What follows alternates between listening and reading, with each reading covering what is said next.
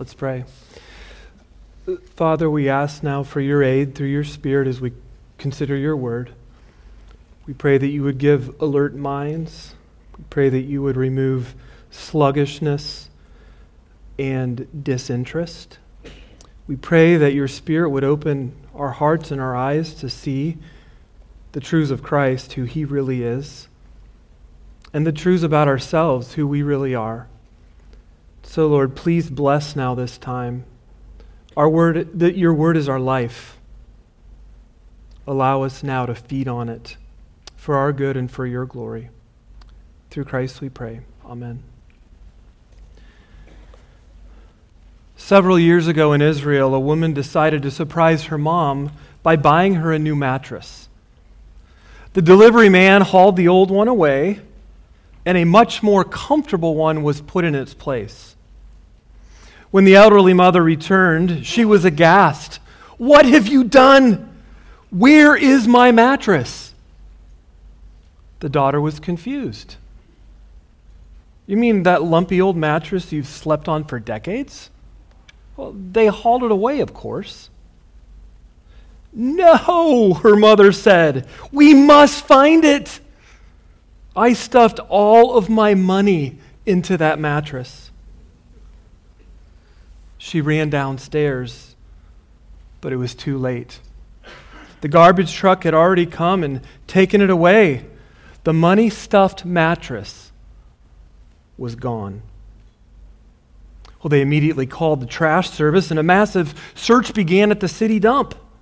Guards were even stationed to keep out treasure seekers who heard about what happened on the news. But the mattress was never found.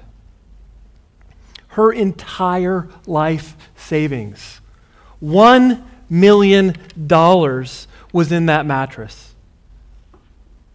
And just like that, it was gone.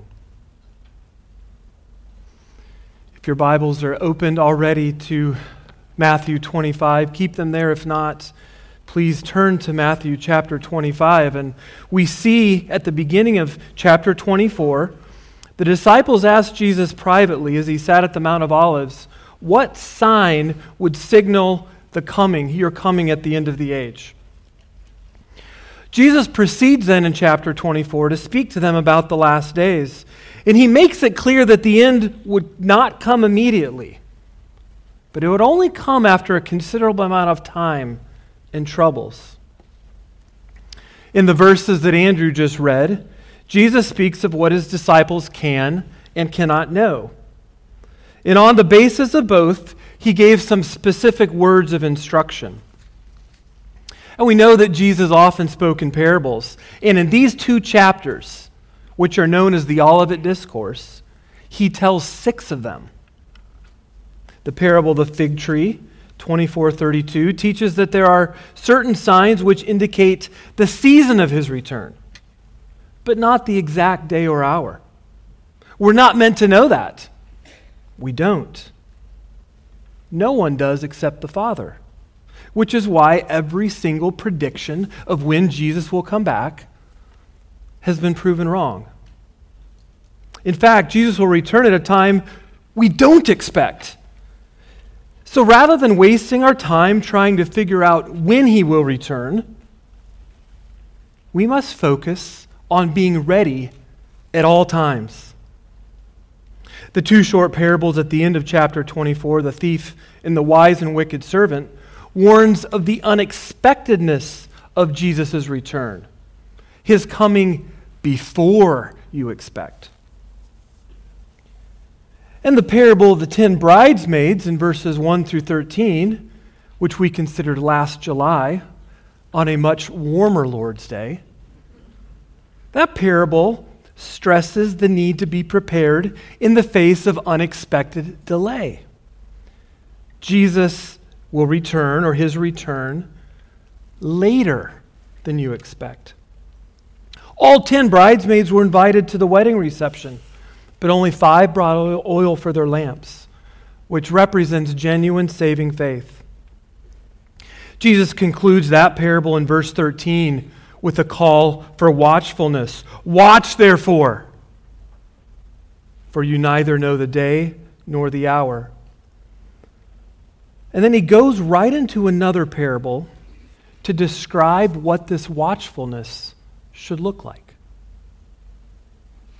Verse fourteen, "For it," or the kingdom of heaven, which, which he references in verse one, "For the kingdom of heaven will be like a man going on a journey, who called his servants and entrusted to them his property. To one he gave five talents, to another two, to another one, to each according to his ability. Then he went away. He who had received the five talents went at once and traded with them, and he made five talents more. So also, he who had the two talents made two talents more. But he who had received the one talent went and dug in the ground and hid his master's money. Now after a long time, the master of those servants came and settled accounts with them.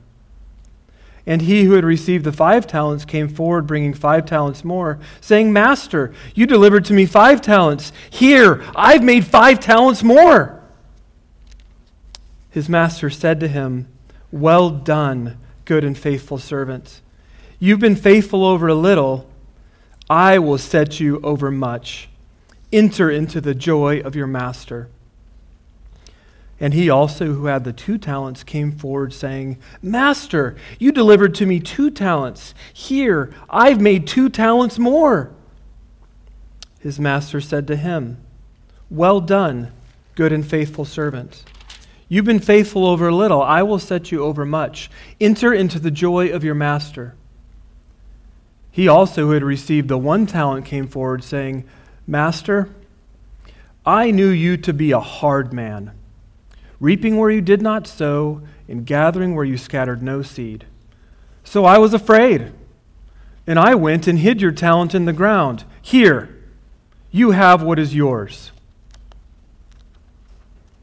But his master answered him, 'You wicked and slothful servant. You knew that I reap where I have not sown and gather where I scattered no seed. Then you ought to have invested my money with the bankers, and at my coming I should have received what was my own with interest. So take the talent from him and give it to him who has the ten talents. For to everyone who has who has will be given, more will be given, and he will have an abundance. But from the one who has not, even what he has will be taken away. And cast the worthless servant into the outer darkness. In that place there will be weeping and gnashing of teeth." I think the point of this parable is that as we wait expectantly, we must work diligently. Slaves in the ancient world often enjoyed significant responsibility and authority.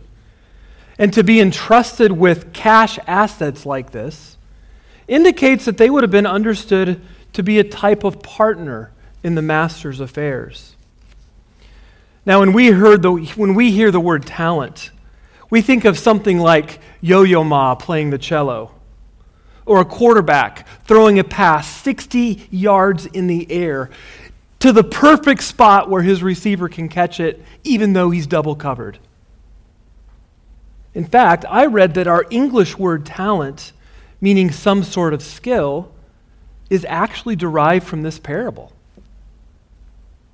But the Greek meaning of talent in this parable is a weight of money. It was from sixty to eighty pounds, and it was used to measure gold or silver. The N I V Study Bible calls this parable the parable of the bags of gold.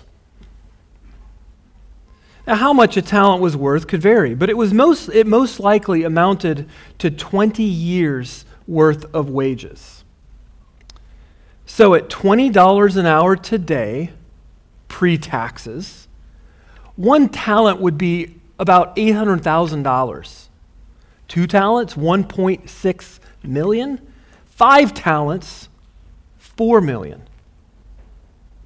These were massive sums of money. The first two servants immediately felt the responsibility of their assignment, and Jesus says they went at once. So immediately, without delay, they went at once to work. And they set up some sort of business. And they worked with the capital to make the money grow. And grow it did.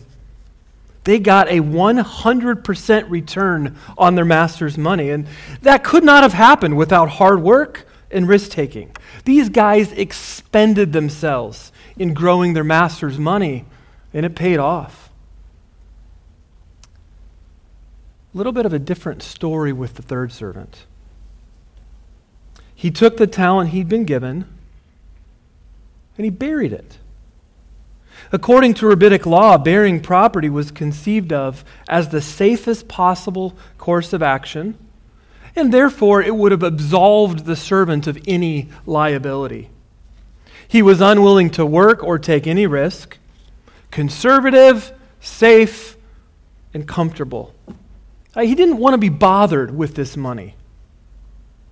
He may have been his master's servant, but the only person he was really willing to serve was himself.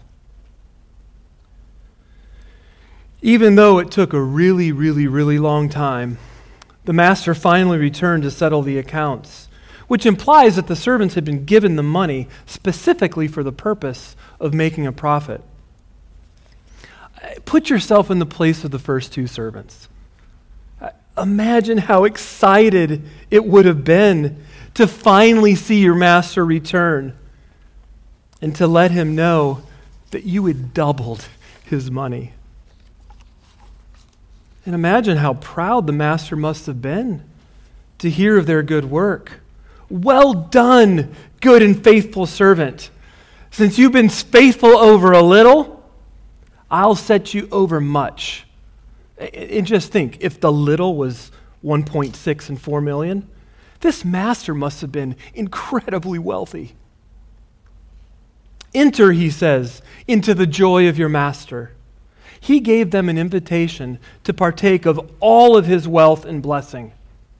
Everything that I enjoy is yours to enjoy as well. It's probably safe to say that the third servant was not quite as excited to see the master return. And after observing his interaction with the other two, you would think that he might have expressed some level of shame or embarrassment.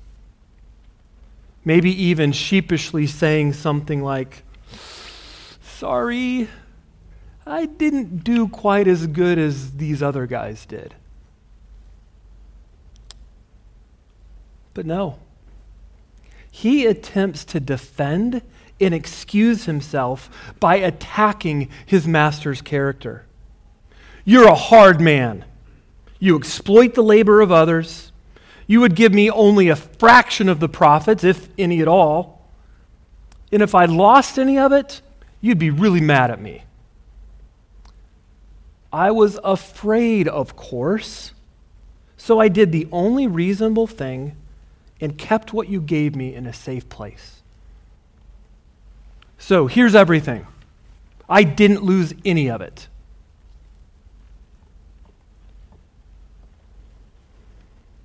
Well, there's no words of commendation for this servant, only words of condemnation. The master says, you wicked and lazy servant. The master neither confirms nor denies his baseless accusation.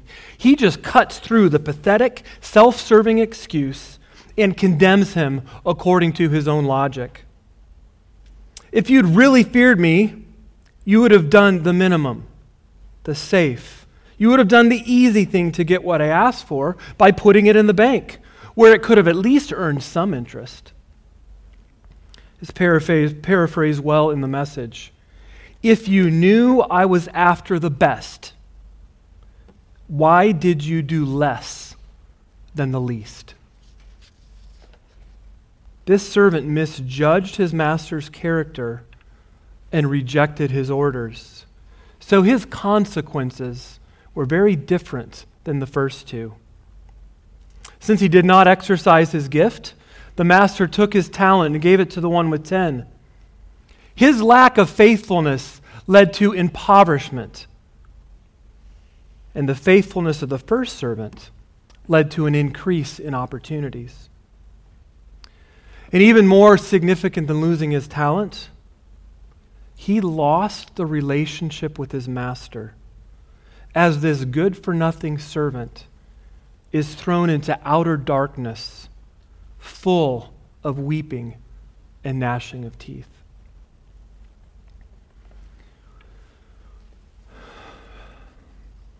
When we look at this parable in light of its surrounding context, I think we can clearly understand its meaning. In the previous parable, the bridegroom whose return was also delayed is Jesus. And Jesus is the master in this parable. Currently, we are living in the time between our master's departure and his return. And even though it's been a long time, even though there's been a delay, he will come back. And when he does, there will be judgment and separation, as all accounts will be settled. We see very clearly here, as well as in the things Jesus is saying around this parable, we see very clearly that the return of Jesus divides. Jesus' return divides. In the previous parable, the division was between the five wise and foolish bridesmaids. In the verses to follow, it's between the sheep and the goats. And here, it's between the first two servants and the third. Some will receive con- commendation and an invitation to share in the bliss and joy of heaven with the Lord. And others will receive condemnation and be cast into hell. Some are invited into the kingdom. Others are banished from it. Well, what is this separation based on? Now, it may appear on the surface that the reason the first two servants go to heaven is because they performed well. And the third is sent to hell because he performed poorly. The first two got an A, the third got an F. But this parable is not teaching salvation based on works. The message of the whole of Scripture is very clear that there is nothing we can do to merit God's favor and be welcomed into the paradise of His eternal joy. Salvation is a gracious gift of God for all who repent and believe, and gifts are received. They're not earned. So, so we must be very clear that salvation is based on faith. It's not based on works. The reason that the third servant was called wicked and condemned is that underneath his laziness, arrogance, false accusations, and failure to increase his money, the master saw a heart of unbelief. Like the five foolish bridesmaids, he did not have any oil in his lamp. Although the text doesn't tell us specifically, I think there's good reason to conclude that this servant didn't even believe his master was going to come back. He did not believe his master to be who he really was, and therefore he did not love him. And if he didn't expect him to return, then why expend any effort working for him?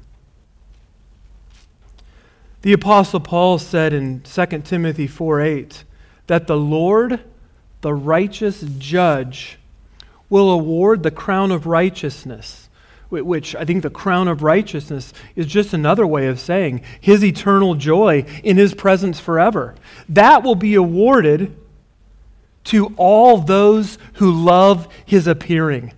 That's just another way Christians are described. People who love His appearing. The first two servants clearly loved their master's appearing. The third did not.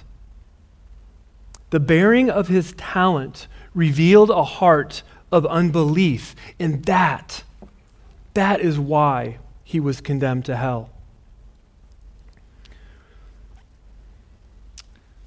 We've got to realize that the day of judgment is coming for all of us. It's coming for all of us. Which of these two consequences would you rather receive? All the joys of your master forever and ever?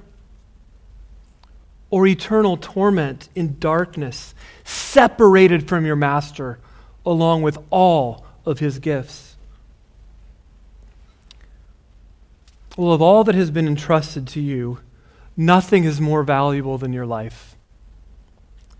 Jesus said in John twelve twenty-five that if you love your life most, you will lose it. But if you give it away in submission to the lordship of Christ, you will not be disappointed. You'll keep it. In Mark's gospel, Peter said to Jesus, "See, we've left everything and followed you." Jesus said, "Truly I say to you, there is no one who has left house or brothers or sisters or mother or father or children or lands for my sake and for the gospel, who will not receive a hundredfold now in this time, houses and brothers and sisters and mothers and children and lands with persecutions, and in the age to come, eternal life." As Jim Elliott, the missionary who was martyred for the cause of Christ, said, "He is no fool who gives what he cannot keep to gain what he cannot lose." So it's worth it. Turning your life over to Christ is so, so worth it. It won't be easy.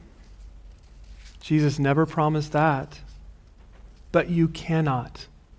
You cannot and you will not lose if you let go of yourself through repentance and faith and venture everything on Christ, who died on the cross in your place and rose from the dead. If you have questions about that, you want to talk with somebody about what it means to give your life to Christ through repentance and faith, we, we would love to talk with you further. Please let us know. Let someone know before you leave. And we want to share with you even more in private conversation the joy, the joy of life with Christ. For those who profess faith, profess faith in Jesus, you would, you would call yourself a Christian. This parable is a reminder that the test of the genuineness of your faith is whether or not it's accompanied by works. So faith is not based on works, but wherever there is genuine faith in Christ's work, there will be works. Works will go with it. As James said very clearly, faith without works is dead. This third servant could claim allegiance to his master. I, we could ask him. I bet he would say, "Yes, I prayed the prayer. Yes, I believe." He, I think he would have. But his failure to work for his master revealed that his true loyalties were only to himself. As Jesus said in Matthew seven twenty-one, "Not everyone who says to me, 'Lord, Lord,' will enter the kingdom of heaven, but the one who does the will of my Father in heaven." So to assert that salvation is by, by faith alone can never be an excuse for inaction, because wherever there is genuine faith, there will be action. There will be a life that is actively pursuing obedience of the Father's will and faithful service to Him. So this is serious stuff, right? And and as we recognize what's at stake here, I, we've got to ask ourselves the question, what are we doing with what we've been given? What are we doing with what we've been given? Since Jesus owns everything, our money, our possessions, our natural abilities, our spiritual gifts, our opportunities, and even trials, that they, all of them, everything, comes to us from the Master's hands. Our whole life and everything that we have is His. So what kind of servant are you? How are you working to multiply His gifts for His glory? And I think the start of a new year is a great time for us to evaluate our stewardship. So let's then just take a few moments and consider how we're doing with some of the gifts that God's entrusted to us. Above all, we've been entrusted with the message of the kingdom, the gospel of Jesus Christ. Just three chapters later, Matthew in chapter twenty-eight, we, we read where our Master gives us what is called the Great Commission, where He commanded us to make disciples of all nations, baptizing them and teaching them to observe everything He's commanded. This is what we're called to as a church and as individuals. So are you pursuing God's plan of multiplication with your neighbors, with your friends, classmates, co-workers, fellow church members? Or have you essentially buried this gift of the gospel in discipleship? One of the ways in which we as a church seek to steward this commission from Christ is through our Bible classes, which meet Sunday mornings at nine fifteen. This is one of the major ways we seek to equip you to be a good steward of this Great Commission. And next Sunday begins a new quarter. And the, the two adult Bible classes will be the story of the Bible and discipling others. Both of those classes will be of help as you strive to be faithful in this call from your Master to evangelize and to disciple. Consider your use of money in twenty twenty-one. Does it evidence love for your Master? Does it show an investment in the multiplication of God's kingdom? I've heard it said that money is like manure. It's good for nothing if left in a heap. It must be spread. If you own a house, are you using it to bless and serve others? How might you grow in hospitality? Whether you are a child, teen, single adult, married without kids, parents, empty nesters, widow, your stage of life is a gift from God. How are you using the unique opportunities it provides to spread God's kingdom? Children are a precious gift and an awesome responsibility. Are you parenting or grandparenting for your own convenience? For your kids' worldly advancement? Or with their eternal profit in view? Christ has given spiritual gifts to every Christian for the purpose of building up the body of Christ, which is His church, the epicenter, the headquarters, ground zero for God's purposes in the world. How are you using your gifts to serve others and grow God's kingdom through what He's doing in the local church? So I would encourage you to take some time in the coming days and evaluate your stewardship of these gifts and other gifts that God has entrusted to you. Now, as we consider the call in this parable to positively labor for the kingdom, I think there's three dangers we can see in this parable that, that are really worth thinking about and worth considering carefully. The first is the danger of comparison. Danger of comparison. Did you catch why the master gave a different amount to each servant? Did you catch that? They didn't all get the same amount. Verse fifteen tells us it was because they had different levels of ability. That was the basis for how much he chose to give each one of them. I, I suspect that you're fully aware there will always be someone with a greater gifting than you, right? You know that. You see that. It's really obvious to us. The thought might cross our mind from time to time that that's a bit unfair. But our infinitely wise God knows our level of ability. He created us after all. And therefore, he knows exactly how much he should give us. Our responsibility is to be faithful with what he's given us, not with what he's given to someone else. So we must not envy those with more resources or opportunities than we have, thinking that we would be more important or somehow look better if we had what they did. It's not about recognition in this life, but commendation in the next.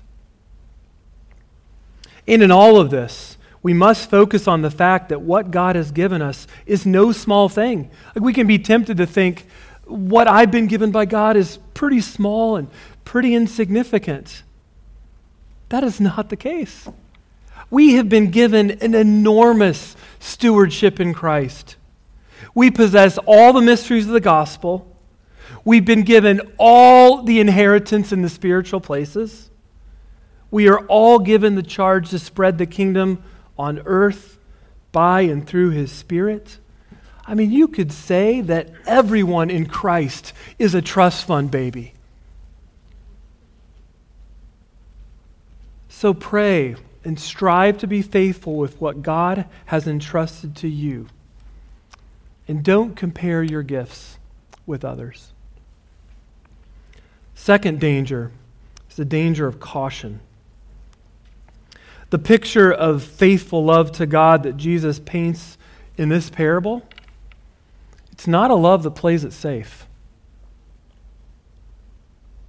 This is a radical, risky discipleship that ventures everything it has on behalf of the one who gave it.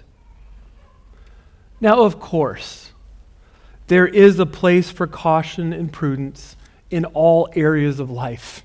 Right? There's, there's nothing to be gained by living in a way that is reckless and foolish. But this parable makes it clear that risk is at the very heart of God's kingdom purposes. Following Jesus necessarily entails the possibility of loss. So, what does the risk meter of your Christianity read? Can you say that you're risking anything for Christ? It might be your reputation as you seek to share the gospel. It might be rejection by somebody to whom you're seeking to extend Christ's love.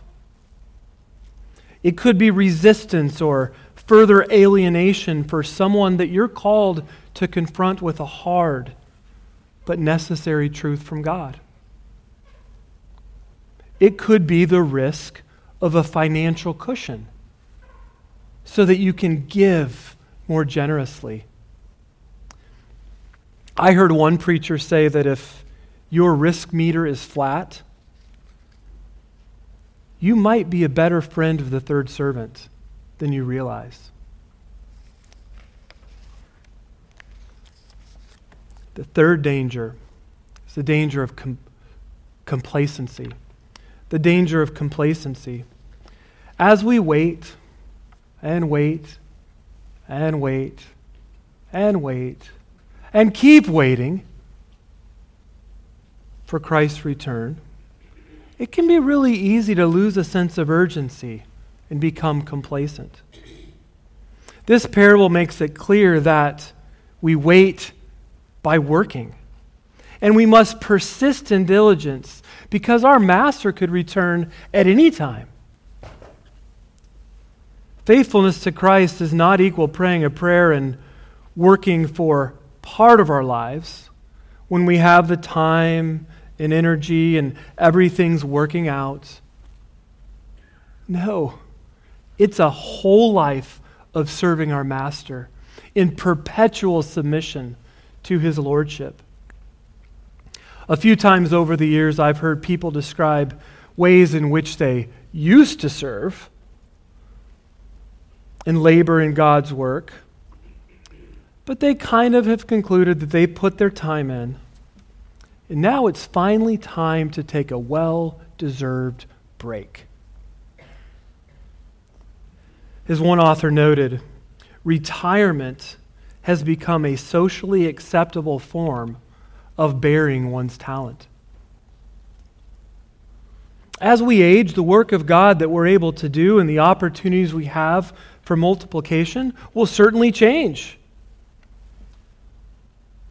But our work of multiplication can also actually increase, even as our energy decreases. So as servants of Christ, we should see these years as redeployment, not as retirement.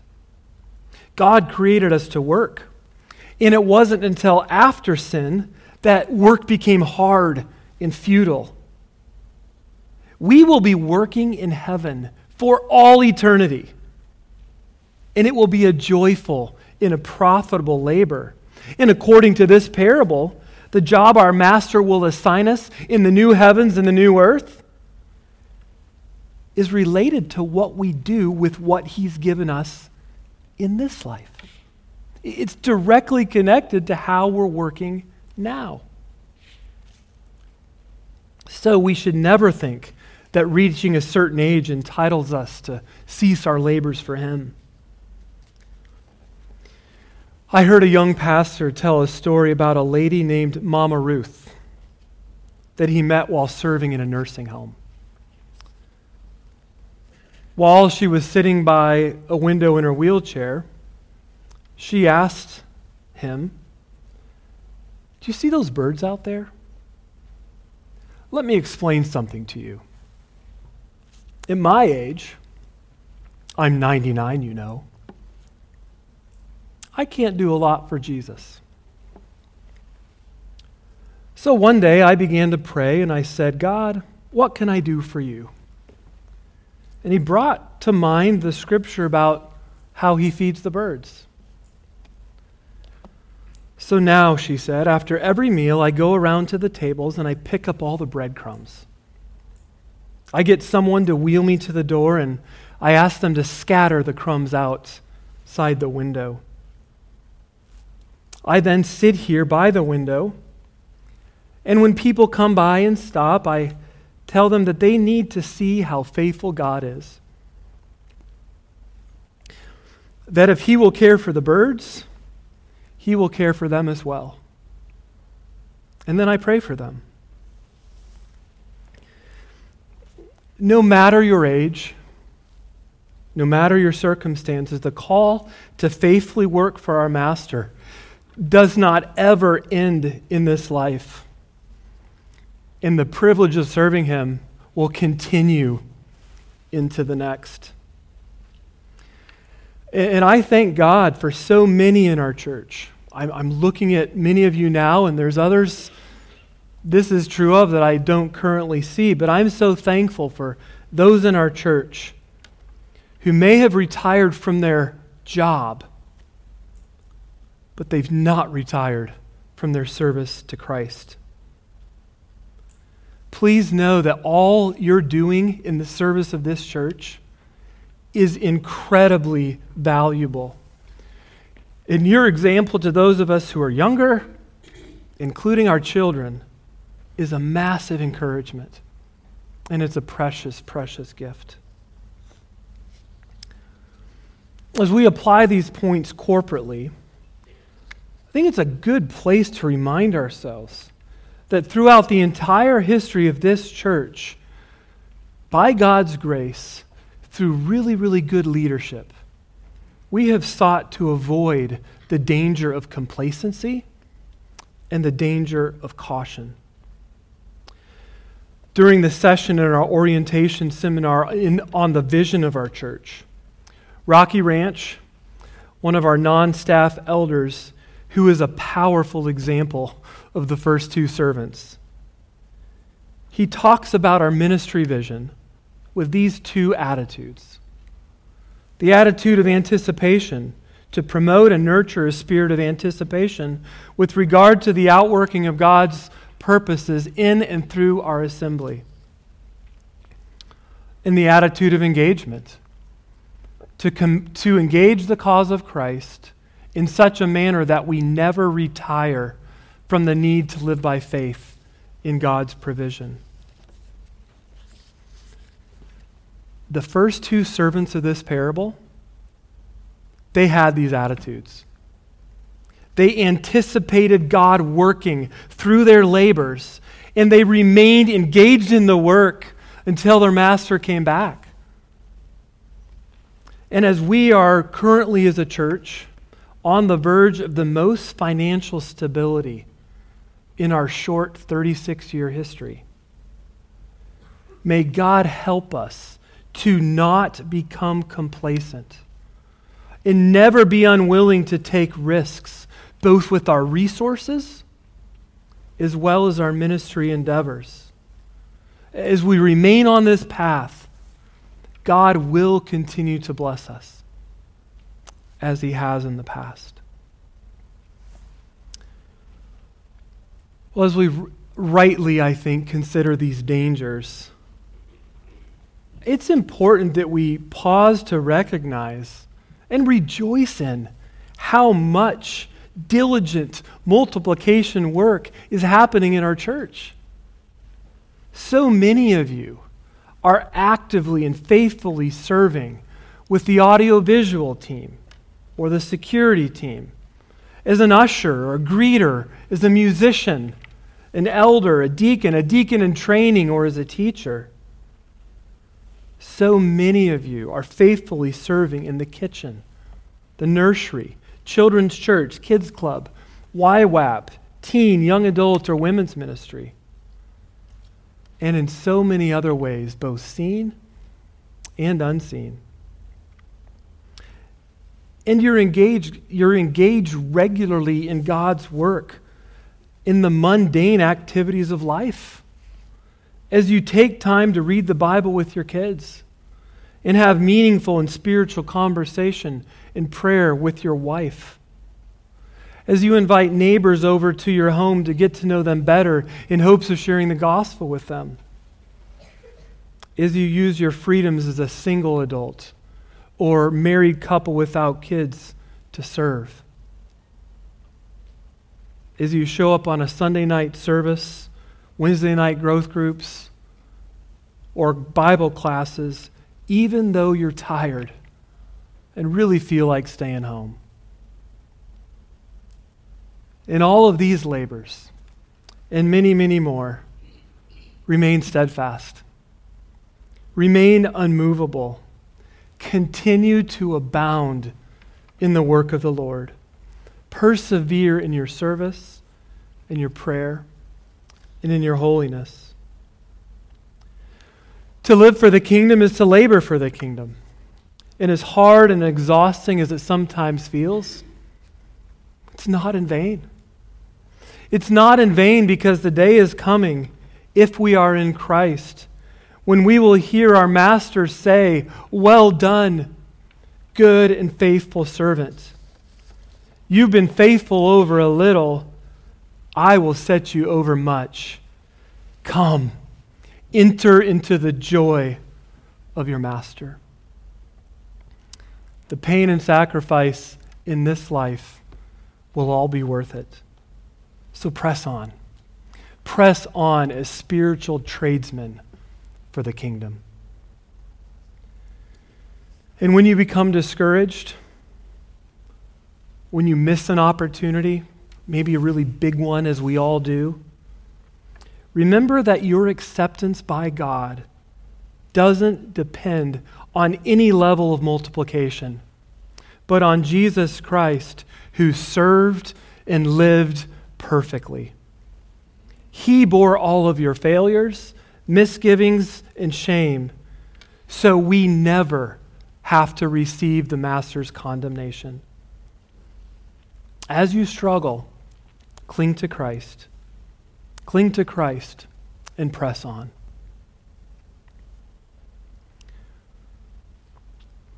God has made every one of us. He is our Master and our Lord, and we are His servants. The question of this parable isn't whether or not you want to be His servant, but what kind of servant are you? The story of the thrown away mattress, it's really, really sad. The thought crossed my mind, it probably did yours as well. That would have been awful. How horrible it would have been to experience that. But even worse than losing all of your money because you stuffed it in a mattress is losing all of the good gifts God has given you and suffering eternal torment in hell because you failed to trust your Master and you labored after that which is passing away rather than spending yourself on that which is eternal. Don't be a mattress stuffer, but be a venture capitalist Christian. Loving our King means spending ourselves for His kingdom. And as we wait expectantly, may we always work diligently. Let's pray. Father, we thank you for this parable from Jesus. And Lord, we pray that you would help us to be affected and changed by its truth. Father, may we be your servants who are waiting expectantly. May we long for your return, Jesus. And as we do, Father, keep us. Keep us from being trapped by the dangers of comparison, caution, and complacency. And may we be actively serving, actively working. May we be faithful stewards so that one day we'll receive your commendation. Thank you for Christ, who bore our failures and our sin. Thank you for the forgiveness and life you've given us in Him. And Lord, for any who are here who do not yet know of your commendation in Christ, who are still separated from you as your enemy, Father, please open their eyes and show them the superior joy of your presence and your pleasures. It's through Christ we ask this. Amen.